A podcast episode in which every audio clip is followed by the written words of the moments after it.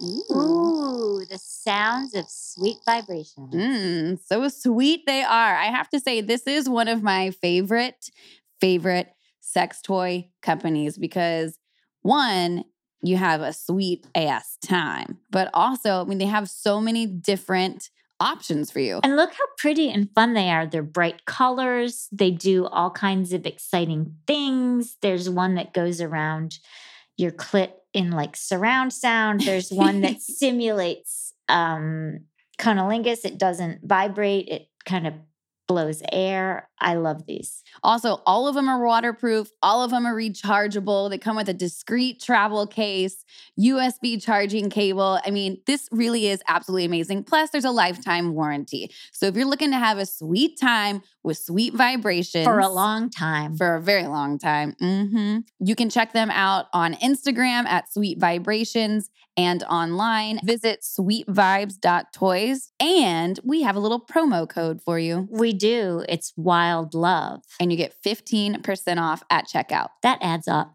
Have some fun. Woo. On this episode, we sit down with Dr. Justin Lehmiller. He wrote the book Tell Me What You Want, and it's the biggest study that's been done on human fantasy. So if you've ever wondered if your fantasy is normal, or if it's weird, or if you have shame around it, or you think that maybe I should never fantasize about that again, or if you want to try something new in the bedroom and fantasize with your partner, we cover all of these topics and we laugh a lot. It's really educational. And, you know, maybe you'll pick up some new fantasies. I hope you guys enjoy this episode.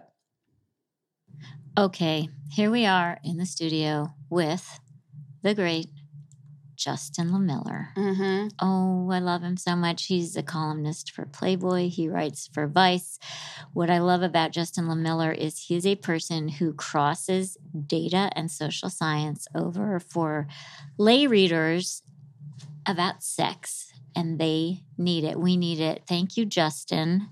Well, thank you for having me. I'm so excited you're here. I read your book, Tell Me What You Want. Is that correct? That's correct. On a airplane. And Oh, it's so good, you guys. It's all about fantasies and basically how all fantasies are normal. and you spoke to over 4,000 Americans and asked them about their sexual fantasies. I didn't speak to them personally. You didn't speak to them personally. I collected their you just data. sat down Yes. and just talked to them face to face. Can you imagine?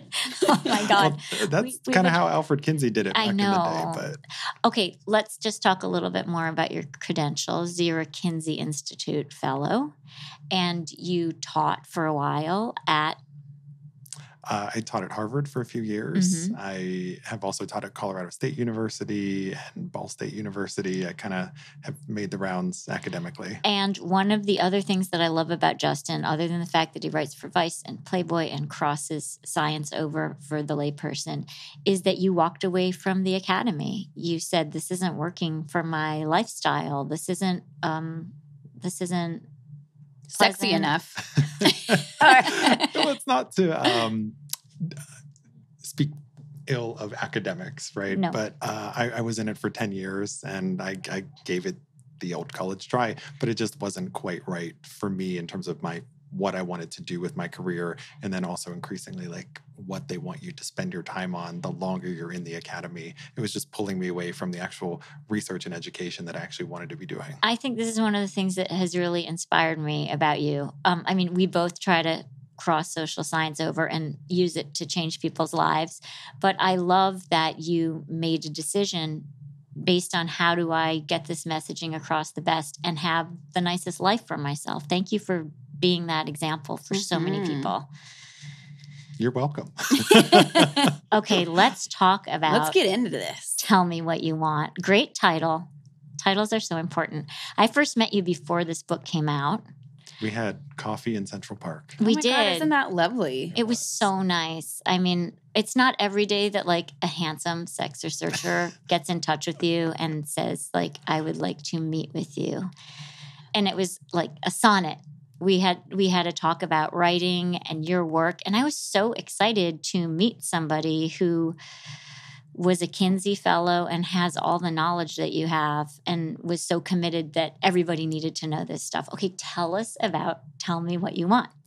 So for this book, I surveyed 4,175 Americans from all 50 states. It took almost two years to collect the data uh, because I wasn't paying people to do it. Uh, as you've probably discussed before, you know, there's no funding for sex research in Yeah. the United States unless you want to study STDs That's it. or the negative side of sex. If it's punitive, we'll fund it. Yep. But if you want to study sex fantasies, there is no money in that. So I getting want to slam my head into this microphone. yeah. You Continue, probably sorry. will. but so- so to get 4,000 people to tell you about their fantasies, it, it takes a while. Yeah. Um, when, when you don't have some incentive to give them other than just the goodwill that they get from participating in research. So it took a long time to get the data, but I asked them extensive questions about their favorite fantasy of all time, hundreds of people, places, and things they might have ever fantasized about, and then their personalities, their demographics, their sexual histories, so that I could look at what our fantasies say about us. And their like political status too, right? I collected that as well. I collected everything I could think of. I want to dive into that, like the findings that came up around being Democratic or Republican, and what the their sexual fantasies are like. And let's also just go through the really common sexual fantasies. And just to step back a minute, the big picture is that, I mean, people didn't really study sexual fantasies until Nancy Friday did it in the 70s, which blew everybody's mind. Mhm. And then there was this long period where the only place we learned about s- sexual fantasies was maybe in like letters to Penthouse or Mm, whatever, right? I rem I remember this from when I was a kid. And then you came along. This was like the first big intervention and assessment of sexual fantasies in decades. Am I right? There was one other one. It was a British book written a few years ago by a, by- by a guy named Brett Kahr, who wrote Mm. uh, a book called "Who's Been Sleeping in Your Head." Um, but it was a very psychoanalytic, and it and it was not in the US. But in terms of the US, your big contribution is you got people talking and thinking about sexual fantasies again. That was the goal. You did it. Crushed it. Okay, so tell us what the common fantasies are. Because I there's like seven different themes that you came up with, right? So I looked at people's favorite fantasies of all time and then tried to extract broader themes that were there. And I found that there were seven themes that seemed to characterize people's sexual fantasies. I actually did a follow up study uh, recently that's under review at an academic journal right now. And I found that those seven themes accounted for 96 or 97% of people's fantasies in the follow up study. So okay. these are really the, the seven core themes. Before you tell us the seven core themes, just clarify. Fantasy is really normal, right? People used to think it meant there was something wrong with your sex life. Women, especially, were scared to say that they fantasize it might like bruise a man's ego. Mhm. Nancy Friday tells that story of a guy says to her during sex, Tell me what you're thinking about. And she tells him it involves like a football game and a gangbang and a blanket and whatever. And he gets up out of bed, puts on his clothes, leaves, and breaks up with her. But fantasies are normal, right? Totally normal. Yeah, and they say like something's wrong with your relationship if there's a, if you have a fantasy, and it's like no, this is normal, and it can be fun, and it can spice up the bedroom, and it can be something that you can enjoy with your partner, or it's just a fantasy that's only in your head, and you don't even have to do it. Yep. Fantasies can take a lot of different forms. Almost everybody has them. 97 to 98% of people report having sex fantasies. Okay, I feel sorry for that other 2%. No judgments, but This is actually interesting because we talked about this last night. We were at the same event, and um, someone on the panel was like, "Well, they're lying because clearly they do fantasize, but there is some sort of There is something called- neurological disorder or something." Yes, it's called aphantasia, and it's this inability to voluntarily visualize mental imagery. aphantasia. Yes. And so these people can't have sexual fantasies, literally, Right. but they also can't fantasize or create a mental picture of anything else either. Okay. Um, but this is an area that is very new. I the first paper I've seen on this topic was published, I think, in 2015. So Okay. there's not really any solid research or data on it yet. But I think that a big chunk of those two to three percent of people who don't have fantasies just actually can't. they have can't them. fantasize, period. So most of us who do not have aphantasia 98% of us are us. sexually fantasizing during the day, at night, All during sex, all the time. Tell us About what we're fantasizing. You told us we're normal. Yeah, tell us what we're fantasizing about. Mm. Well, I, I should say most people fantasize daily or at least several times a week, and they do it in all different kinds of settings, whether it's socially appropriate or not. I'm pretty sure I do it daily. Yeah. I'm, I'm, a daily pretty sure that. I do it in highly socially inappropriate contexts. Yeah, That's part of the thrill for some of Yeah, you. You for do sure. it you're daily, you fantasize daily. yeah, one thousand percent. I think my I mean- husband fantasizes maybe like four times daily. I think I do too. Like it's a lot. Yeah, But a lot of people do it. I'm gonna start counting now. because they're bored. You know, they don't have anything else to think about. So they just, their mind goes towards sex. And you can be anywhere Mm. where that happens. So a lot of people, for example, report fantasizing while they're in the middle of religious services or, or Oh, some other setting. definitely. If you want to improve a bar or bat mitzvah, Imagine having sex with a hot guy across the room or a girl across the room. Gets way more entertaining. okay, so people fantasize during religious services. They fantasize when They- else? On the commute?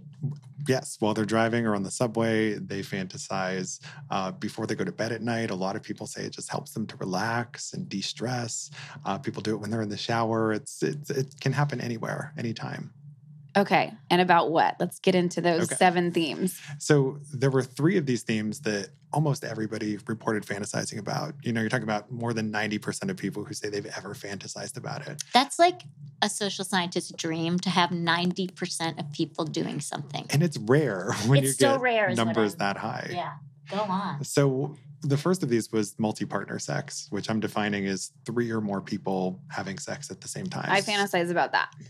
Such a totally normal, normal. fantasy. I'm normal. You're actually pretty vanilla. yeah we'll keep going. Let's see what else.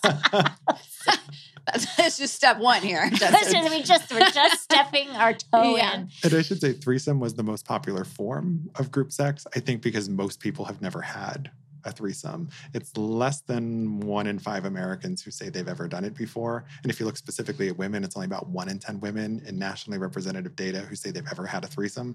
So it- Excuse it's a pretty rare thing. Wow, I would think a, I think a lot of people would have threesomes. Well, a lot of people No, more than that. people who identify as anything other than straight have a lot of threesomes. Right. Right. So I've done some other research on threesomes and sexual orientation, and uh, especially people who identify as bisexual. Uh, almost half of them report having had threesomes before. So Living the life. Hey, it happens to be Bisexuality Visibility Day. And so that was is, it's quite a statistic that you just threw out for Yep. us. okay, so multi partner sex, very common sexual fantasy. the next one is what I call power control and rough sex. That's all of the BDSM themes where people are Yep, that one too. playing with with power, mixing pleasure Right. and pain. Mhm. Takes a lot of different forms. Okay. Next was what I call novelty, adventure, and variety, where people are just sort of spicing it up in the That's bedroom. the subtitle of my life. I'm about getting like an A plus on this whole fantasy thing. You know? Yep, that'll do. Okay, so people are getting variety, novelty, and adventure from their fantasies. What if you just Right. combined all three? Now I'm fantasizing. See, you just take the first three and you combine it all jam into them one all together? sexual experience. It's like a Hieronymus Bosch threesome. and I should say these themes are not mutually exclusive. Like you can combine them in a lot of ways. So for somebody, for example, a gangbang fantasy could be combining all three of those elements right there, where it's a new experience for them, it's multi-partner, and there might be a dominant submission dynamic involved there. Wow. that Okay, so so far we have multi-partner, BDSM. BDSM and power, and and novelty, novelty. novelty, and adventure. uh, and adventure. Okay, give us an example of a novelty, adventure, variety fantasy. a big one there is having sex in a public setting. That was actually Mm, like about location. Yes. Okay. But especially locations where there's a risk of somebody like walking in on you or stumbling by and happening to see you. People don't actually want to be observed. They just want to know that they could potentially be observed Right. because that heightens the thrill. That heightens the thrill for people. Let's go on to our. Are we now at number five? Number four. Number Number four. four. I'm rushing us ahead. Sorry.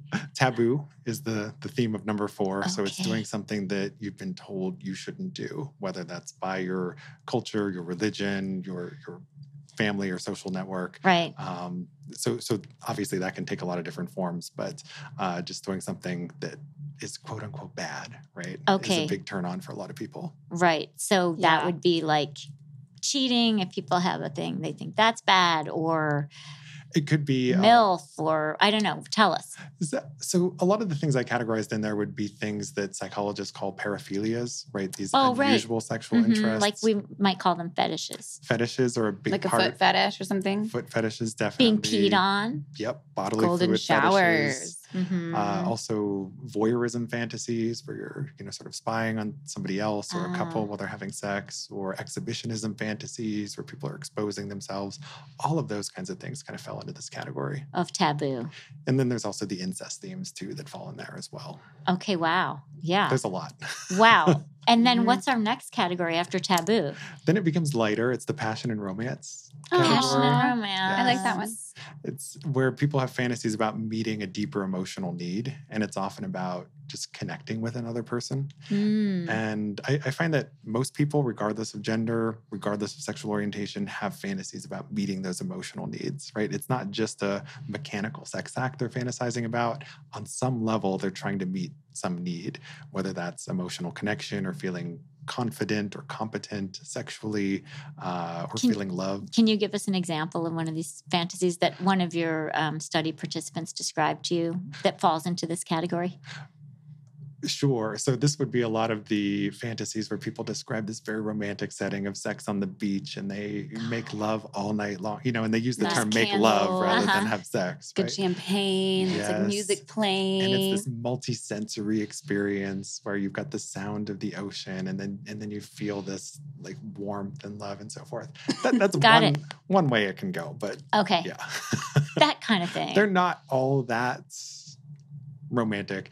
Uh, you know, sometimes it's about rekindling something with an ex that uh, you Mm. know someone who got away, and you, you just want to Mm. feel that connection again with that person that, that you've been missing. right. Okay. These, Sometimes I think about having sex with my exes because I'm so much better at sex now that I'd be like, They wouldn't be able to handle it. though. oh, sir. Hmm. I mean, there's not many that I actually really want to, but just to be like, mhm, See what you're up, missing? boo boo. See what you're missing, that kind of mm-hmm. thing. Yeah, it's. I, I think it's more of like an ego thing for me. Not even Right. like like it's just I would just rock your world. Blow some minds. And I'm pretty sure that's just going to stay a fantasy in my head. I don't think I'm actually going to do that because, like I said, there's. I, I, I love all of you guys if you're listening to this. I'm just not sure. I'm digging myself into a hole. Anyways, that I'm was just- my end game. Okay, No, let's continue. I do love all of my exes though. I just don't know if I'm going to have sex with you. but you can fantasize about it.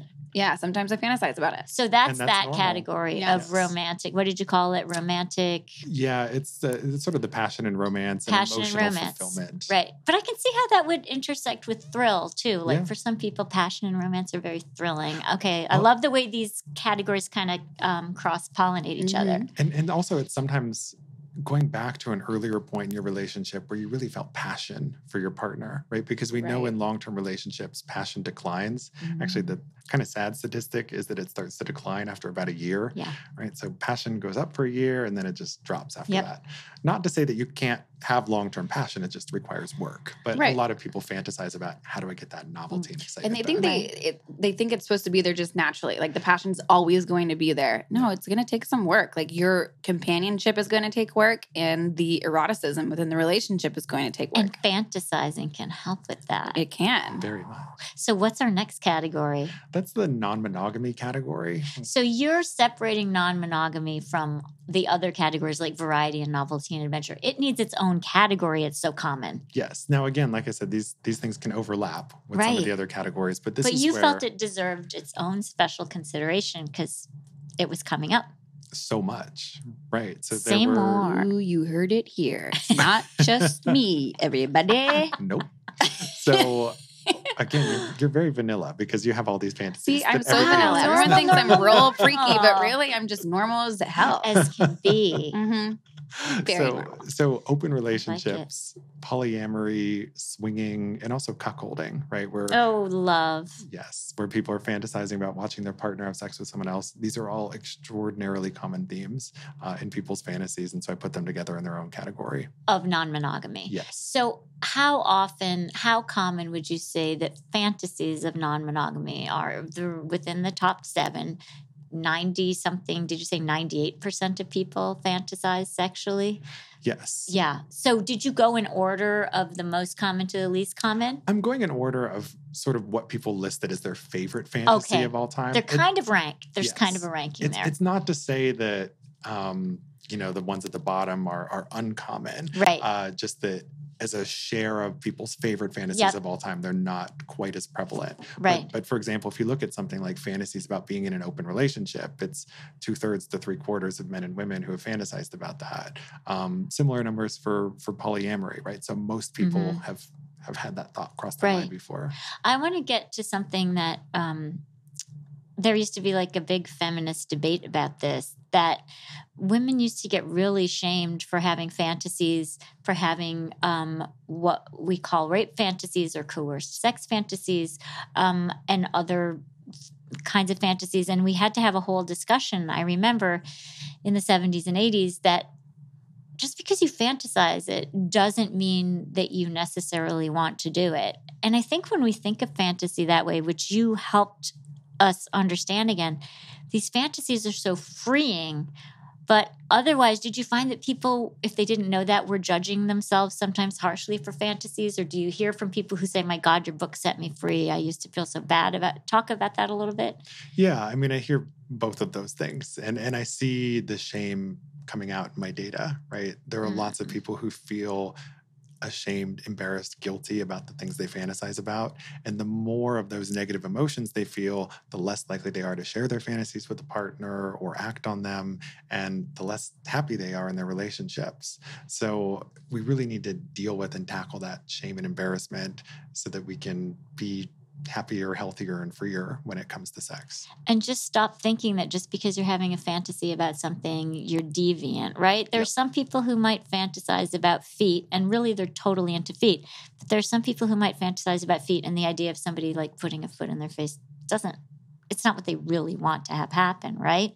What is that about? Can you explain that to us? So there's a difference between a fantasy and a desire, right? A fantasy is just a thought that pops into your head. Um, and, and you can have conscious control over it. You can direct your fantasies if you want, but a fantasy is just a thought or image that turns you on. A desire is something that you truly want to do. And when I look at people's favorite fantasies, about 80% of them say that their favorite fantasy is a desire. So it's something they want to act on. But most people have hundreds of, of different fantasies over the course of their lives, maybe thousands, and they don't necessarily want to act on all or, or even most of them. And then when it becomes a desire and then you do it, it doesn't have to always stay a desire, right? It's like you can just try it on and see how that went and see how it feels. And that can go different directions for people. So, for example, if you had this big fantasy that was a desire, you acted on it and it didn't go well, it might not be so much of a fantasy Anymore. anymore. Uh, or, yeah. or maybe if it was really good, maybe it becomes an even bigger fantasy. it becomes uh, when so i went to star one year the year that it was in montreal i don't know if you were there and christian joyal gave a talk about fantasies and he talked about how really whatever you fantasize about like you he had categories. His his sample was not as big as yours. It wasn't as systematic. But he found that there were only really two things that were unusual and that were not common um, and they were fantasies about animals and fantasies about children. And he said, if you're fantasizing about anything other than those two things, you're just like, there's there's really nothing unusual. Th- Right. those were the unusual fantasies, and everything else, there was such a broad range of normal, which it seems like is what you're getting at with your themes. And my data largely map onto what he found. So, pedophilia fantasies, uh, for example, my data were very rare. There's one other thing I would add to that list of very rare fantasies, Oh, I can't wait. which is This is is a good one. necrophilia. Um, Pretty rare. almost no one. That that was actually the rarest fantasy in my entire data set, with less than one percent of people saying they fantasize about. Describe what that is for people that don't know. it's having sex with a corpse, Yeah. basically, or it it it. It could also be, for example, and I've seen media reports about, you know, somebody using a deceased person's bones as a sex toy, essentially. Whoa. So it can. And then how do you uh, how do you get those? Well, so How do you get the bones? Yeah. so there's some interesting research on necrophilia. Again, this is super rare, but there are actually different kinds of necrophiles. So there's one category that we call hom- homicidal necrophiles. These are people who actually commit murder as a vehicle for gratifying their sexual urges. Would that be like Jeffrey Dahmer?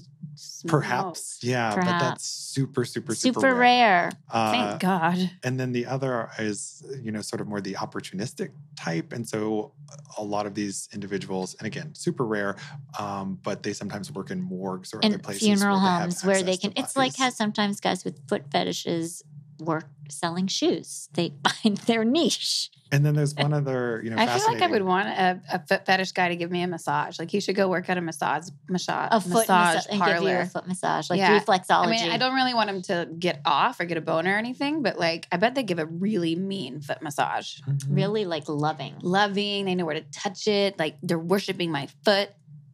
foot worship. I know. It's so if thing. you just find a guy who's like really into feet and into findom, like wouldn't that be perfect, right? Somebody who gives perfect foot massages and gives you all their money. Yes. Right. Oh my out. God. Yeah. I think you I- found my niche. I Yeah. think you just hit the sweet spot for her. we know not to say too much. Okay, I have a little story about necrophilia. okay. I mean, it's not a personal story. It's from an interview that I did. Okay. I interviewed this woman. I called her, I think I called her Virginia in my book. She was 93 years old, and she was one of the original Kinsey mm. study interviewees, Very right? cool. So when she was a young girl, when Kinsey was researching sex in the human female, which was published when 1953, Yep. Just celebrated its, I think, 66th Okay. anniversary. Yeah. she was in a psychology class, and the way she described it to me is she wasn't doing that well in the psychology class. And the professor said, For those of you who would like some extra credit, there is a very important doctor, Dr. Kinsey, and he's doing a study. And if you want to get a better grade, was the implication, you should go talk to him. So she goes, she's a very sheltered Catholic girl, really. She's maybe 18 years old. And she goes, and she doesn't remember if she's interviewed at this point. She doesn't remember if it was um, William Pomeroy. She doesn't think it was Kinsey, but it was somebody who worked closely with Kinsey on the Sex and the Human Female Project. And so when you're asking people about fantasies and their sexual practices, you ask open ended questions, presuming that they already have, so that you give them room to say that they haven't rather than forcing them into a corner where they feel ashamed to say that they have, right? Mhm. So she describes being asked, when was the first time? So the original Kinsey interviews asked people, when was the first time that you? So that people could say, well, I didn't Right. right? But without feeling bad if they said, yes, I did. So first he asks her, when was the first time you danced with a boy? When was the first time you played cards? When was the first time you smoked? And she describes the questions getting to her like progressively a little weirder until he says to her, he says to her, when was the first time that you had sex with a corpse? she said what? And she said, what? 18 Last week? girl. How did you know? What are you talking about? And she said she was so embarrassed she couldn't say the words have sex. so she said, Do you mean to tell me that people actually have an affair? or with a dead body? Having an affair with a dead body. That's even more terrifying. So you sex researchers have been scaring us and thrilling us about necrophilia for, since at least the early 1950s. I talked to somebody last night. What is the um fetish of throwing up on someone or being Uh, thrown up on? Yes. It, it, um, emetophilia, Yes. I believe. I think that's what it's called. Yes. I'd actually never heard of that before. yeah.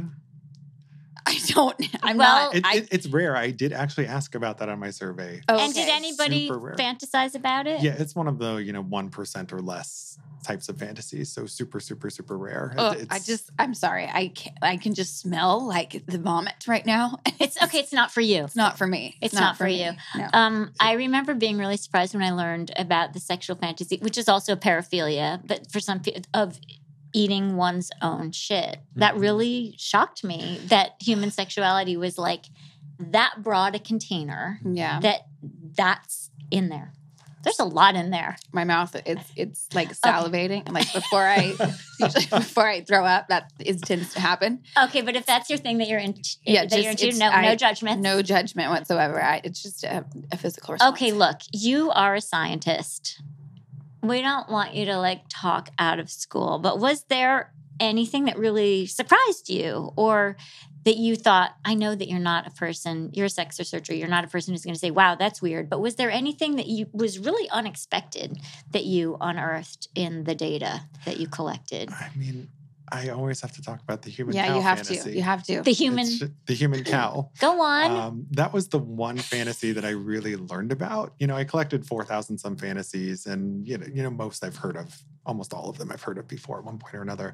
But I saw one participant who wrote her favorite fantasy of all time. She summed it up in one word as human cow. human cow.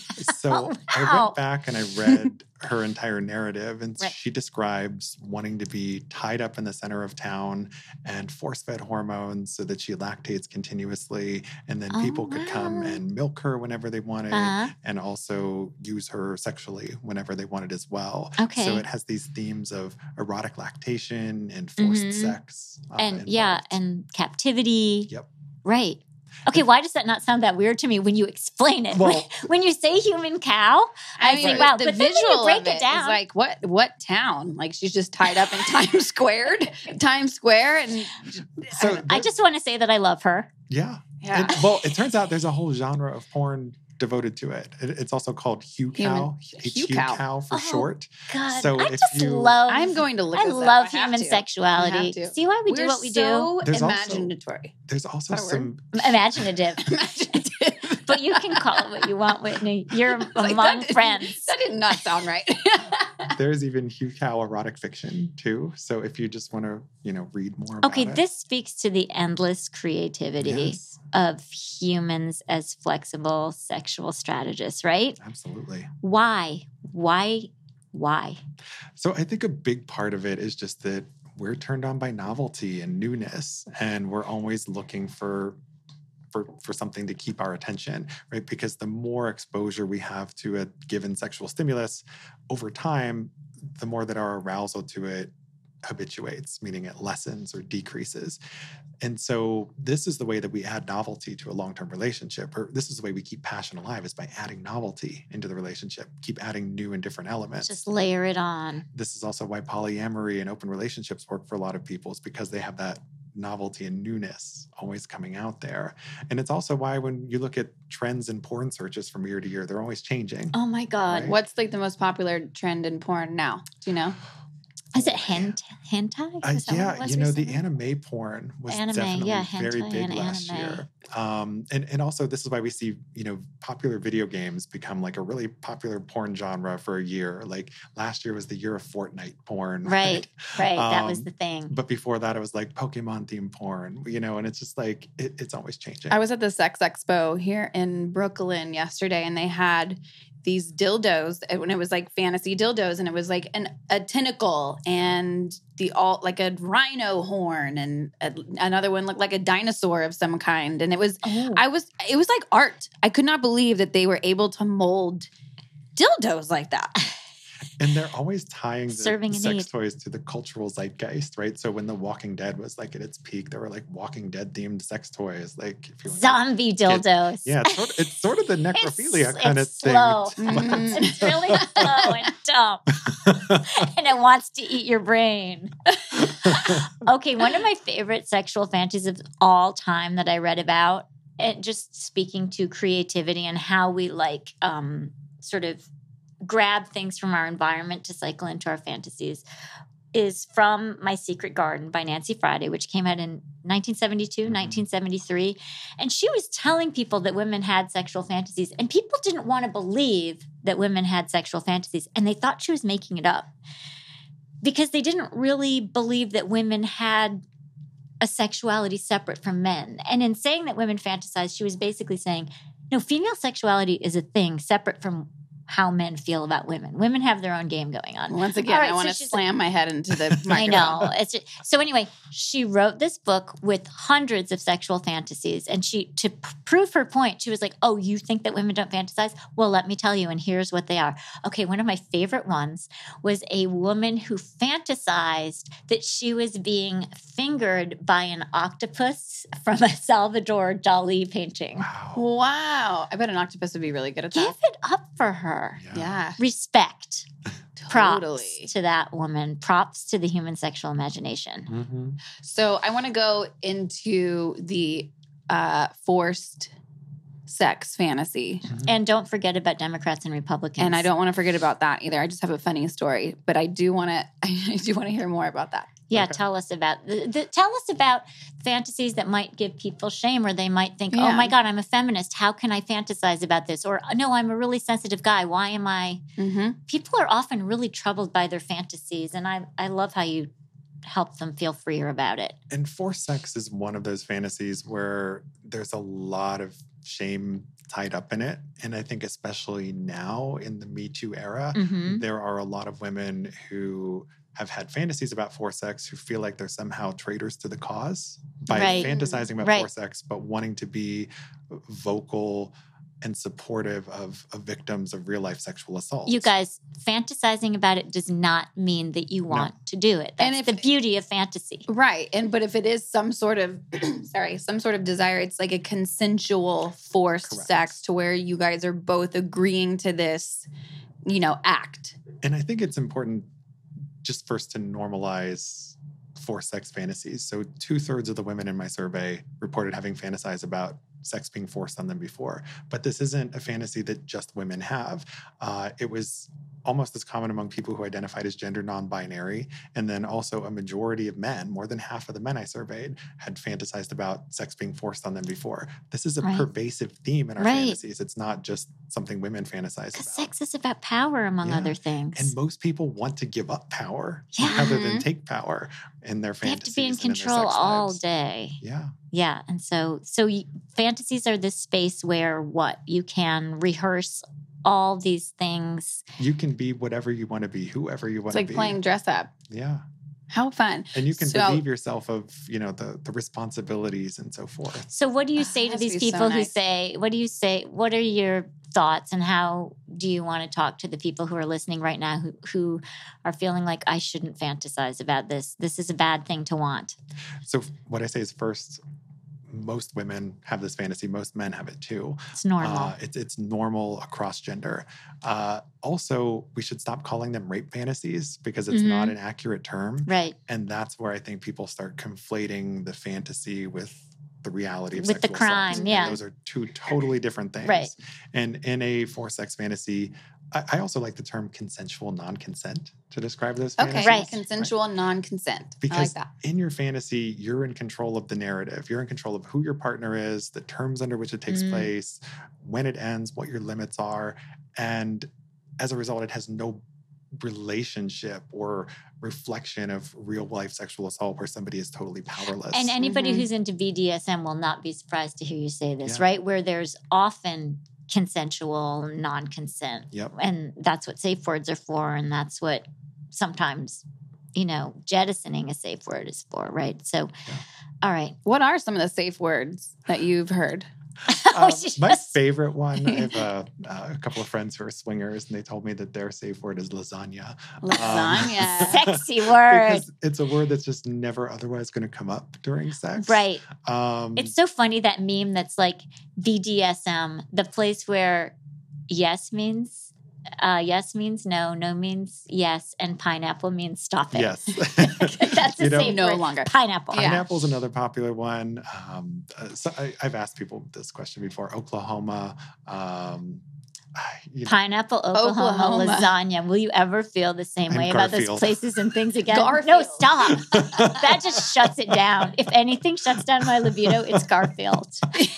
I think that's the point, though. Is that the point? Just stop. Please stop. Garfield! so I have this like terrifying um my imagination is strong and it goes, it runs wild. And I am terrified of somebody coming in to my apartment or house or wherever I am and torturing me or raping me or or chopping me up. And like it's it's I can come up with 75 different ways that they're gonna kill me and it's gonna be terrible. And I watched this movie recently where this guy had this intruder mask on and he was raping this woman and it was terrifying terrifying and, t- horrible. I never want to watch it again ever. Um, but anyways when i was thinking about this with the forced sex fantasy or consensual non-consent we recently got a box from spicy subscriptions. Yes. Um, and in that box was an intruder mask. And it was this, this was in the morning. And I had Aubrey with me, and he was like going through the box and looking at it. And he pulled out this intruder mask. And like, it's in no sexual context whatsoever. Right. Like, getting ready. I was late for the airport to come here. And he like put the mask on. He like grabbed me like playfully. And I looked at him and I was like, oh, no, no, no, no, no, no, no, no, no, no, no, no, No, shit no, got real No, no. fast. I was like, absolutely not. Take that off. And then even later on in the day, I was like, that was terrifying. I don't ever want you to put that mask on again. The intruder mask is not for you. Oh my God, no.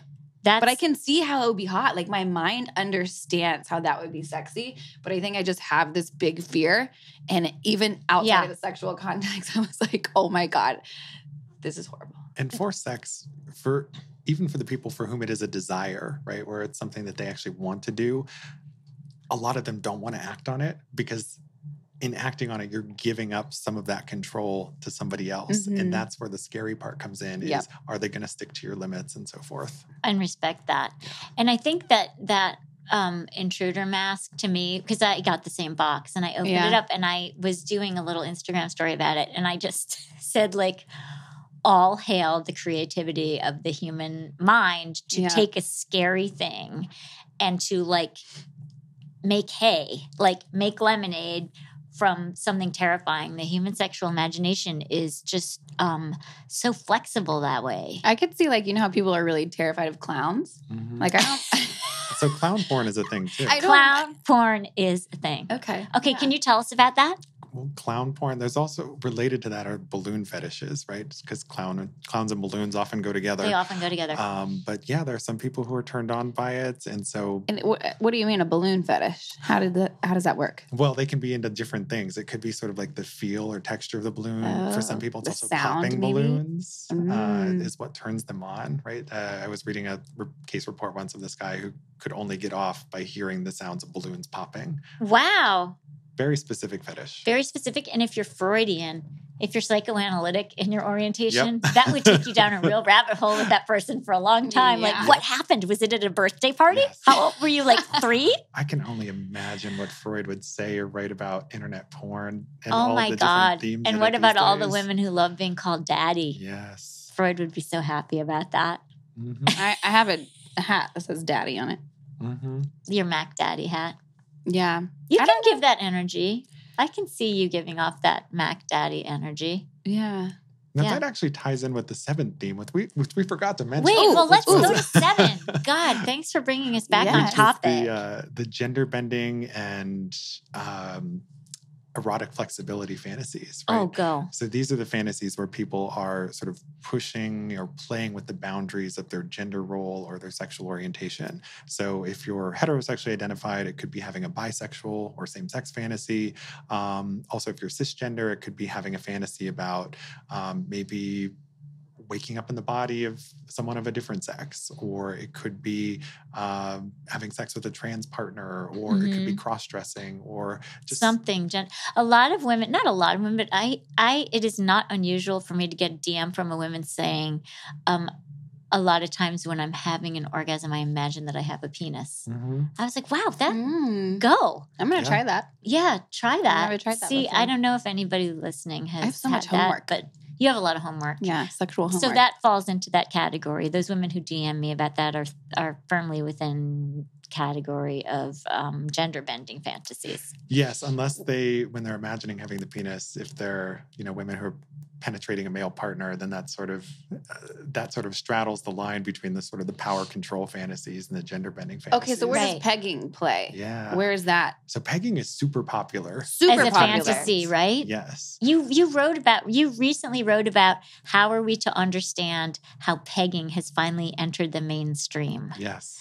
Pegging is Tell us. popular right now, and squirting is really hot right now. It's like these I feel are like like the- squirting was these two like the years ago, right now. and pegging is now, and they're pegging like is for sure now. intersecting. Yeah. Yeah. All right, so talk to us about our current obsession with pegging, and and also what how do you read our obsession with squirting?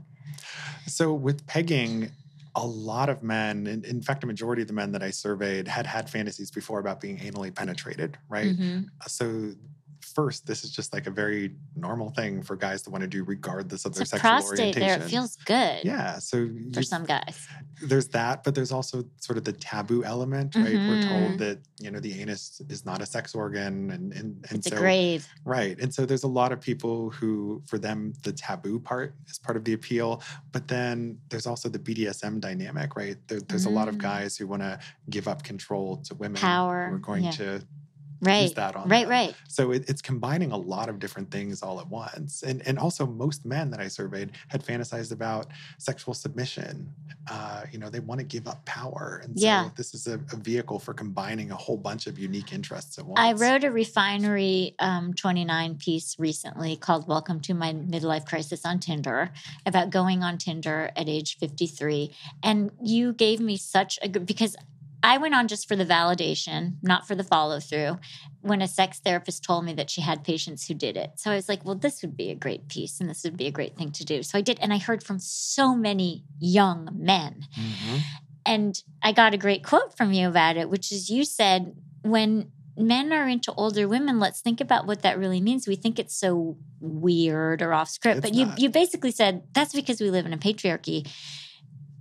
I'm paraphrasing you, but what you said was a lot of men are into handing power over. Men don't want to be in control and have power all the time. And that's how you read that phenomenon of younger men and older women, which And- I thought was such a great reframing And- from how we pathologize it. Yeah, and and MILF porn, like year over year, is one of the most popular and most searched categories. And you taught porn me that there's also GILF porn. yes. What's that like? Grand, grand, grandma, Grammy, grandpa. Yep. Grammy porn, Grand, grandpa porn. Grandma, I'd like to F. Not just yeah, mom, I'd like to F and grandma. I'm sure I'd like there to is F. some grandfathers out there. I'd like to. So you and you found that for men, they had these fantasies of older women as they got older. They Yep. continued to fantasize about older women, and the older the men were, the more they fantasized about older women. Is that what you?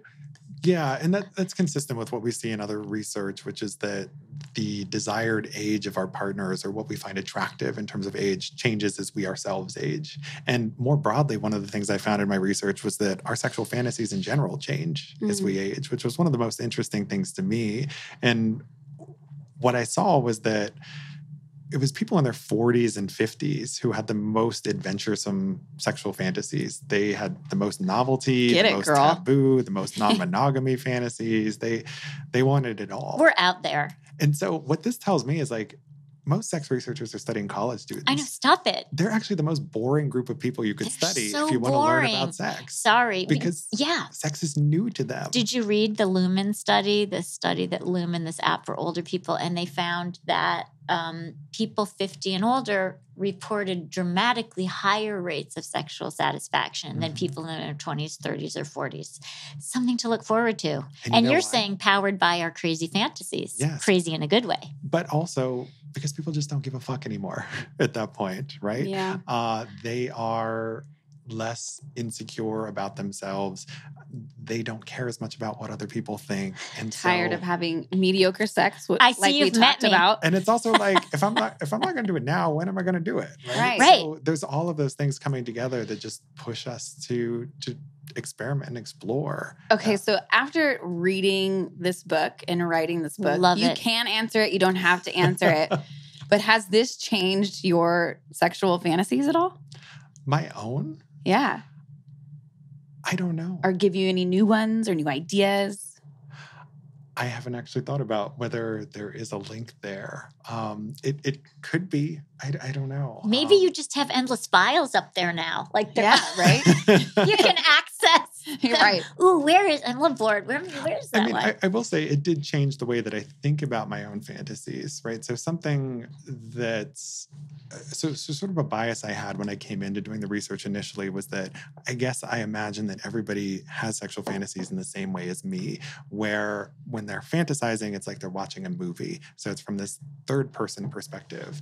Um, but one of the things I learned in, in talking to people and uh, about the data and giving some workshops on it is that people fantasize from different perspectives. Yes. And for a lot of Mm. people, it's sort of the first person POV perspective. And it's like, I, I've, I don't know that I've ever had that kind of fantasy before. And so, what does that mean, right? So, what's the Right. psychology behind a first person versus a third person perspective? And I what does that do. I about you? sense a new book, a new book topic. Ooh. We have to end, even though it goes against all my fantasies to end this right now. can't we talk right about here. Republicans? and Yes. Oh wait, though? yeah, we, sure. we're not. Oh my god, I'm so to that. sorry. Go. I'm apologize. Get into that. We're not Mm. missing that. So, Republicans in general had more taboo sexual fantasies. Like, like voyeurism, infidelity. Uh, they also had more fantasies about orgies and, and multi-partner sex, um, more fantasies about going to strip clubs, like all of these sorts of Taboo, things that, are- transgression. that if you're Republican, you're told you're not supposed to do those things. Yeah, right. If you're right? buttoned down and socially conservative, you want to transgress. Yes. And swinging and cuckolding were also more popular fantasies among Republicans.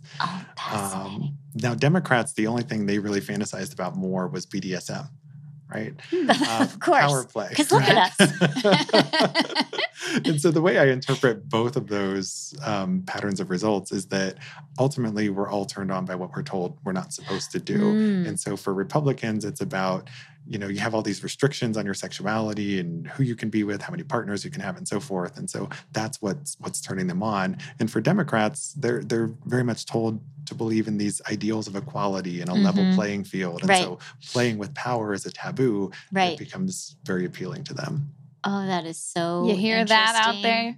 Just don't forget Mhm. to vote in 2020. That's all I have to say. With this in the back of whatever your head. fantasy, just vote in 2020. Vote with your fantasy in mind. That's a good one.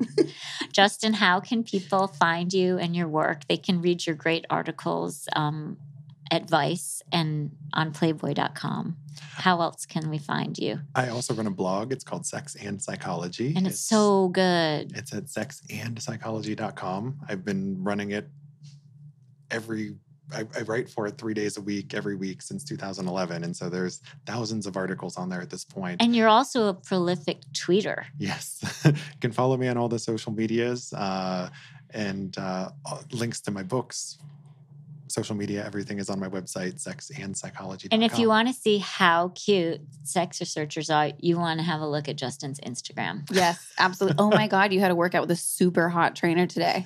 I did.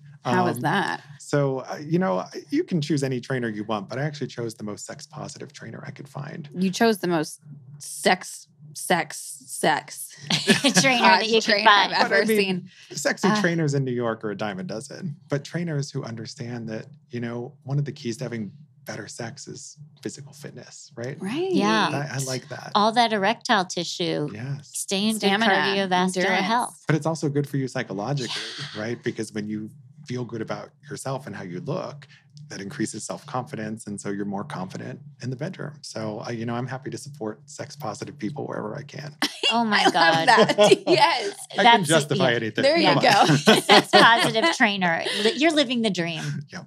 Thanks for being here, Justin. And thank you for writing Tell Me What You Want. Mm-hmm. Everybody, you must read the book. You will love it and it will set you free. Absolutely. Have some fun.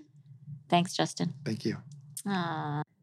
Such a fun episode. I hope you guys really enjoyed it. And if you did, please go on to iTunes and leave us a review. Let us know what you think.